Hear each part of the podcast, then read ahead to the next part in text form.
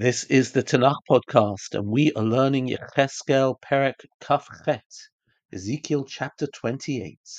It's dark outside, but it's light in here. Hanukkah, Hanukkah is here. Aneda Yisrael, Lukai Dashem.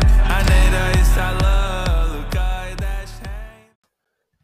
And uh, praying for safety and success for all of our Chayalim, for healing for all of the wounded from the war, and that our hostages, our prisoners, our Chatufim, should all come out from darkness to light at this Hanukkah time.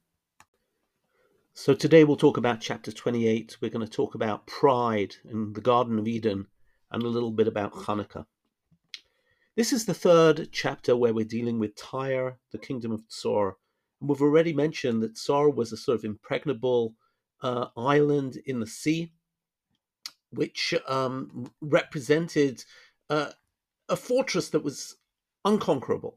And our chapter is going to be well, there are four paragraphs. The first is about Nagid Tsor, the, the leader or the king of Tsor. The next one about Melech Tsor, um, about the king of Tsor.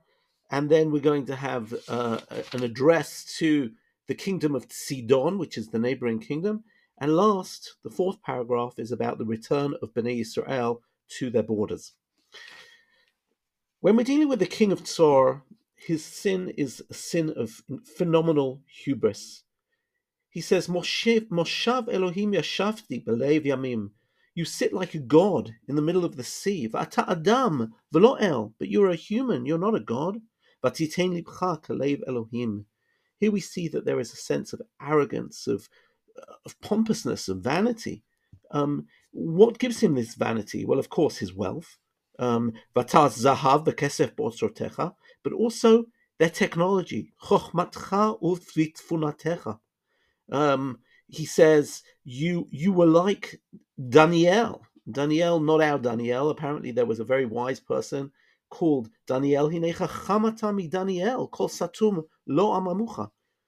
So this is a society with know-how, technology, um, intellect, wealth, and what's fascinating is that in the second paragraph about the king of, of Tsor, by the way, the Abarbanel thinks that the Nagid and the Melech are different people, but some people think they're the same. He starts saying that Tsor looks at itself as the Garden of Eden, which is just fascinating because the Garden of Eden isn't mentioned so much in Tanakh. He says, But Eden Gan Elohim Hayita, I'm reading from verse 13, you thought you were in the Garden of God. Kol Even Yikara Masuchtecha Odem, pitedam v'yahalom, tarshish shoham sapir, nofet uvareket v'zahav.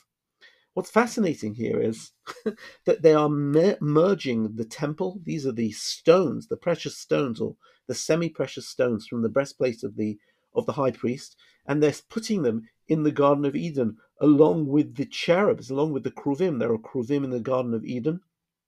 He says. Um, he says, "V'achalecha mehar Elohim v'abedcha koruv hasokech mitoch avnei ha'ish." Uh, there are there are cherubs in the Garden of Eden. There are cherubs in the temple, and he says, "You think you're living in a Har Kodesh Elohim Hayita, but you're going to be taken down. You think you are in the Garden of Eden. What is this? What is this uh, atmosphere of the Garden of Eden?"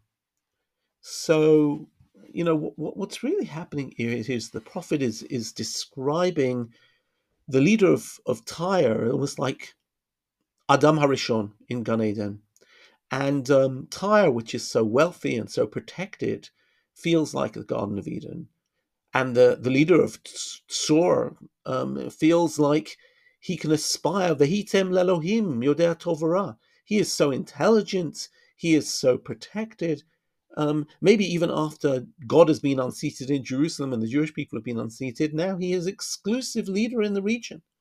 Um, and therefore, um, this chapter, which deals with the sin of hubris and, and pride, says if kings who feel invincible like gods and protected and surrounded by wealth, just like the Garden of Eden, and who aspire with their technology to be gods, God promises that they they will find their demise. And in fact, interestingly, even though we said that the that the Babylonians were unsuccessful in defeating Tsor, defeating Tyre, they actually did take their king, and this chapter is about their king. They did take their kings in their king, whose name was Etzbaal the third, um, in captivity to to Babylon. And we're reading this on Erev Hanukkah. And to me, Hanukkah seems to represent the, the power of small things. Uh, what do I mean? Uh, these are difficult times and we're, we're at war.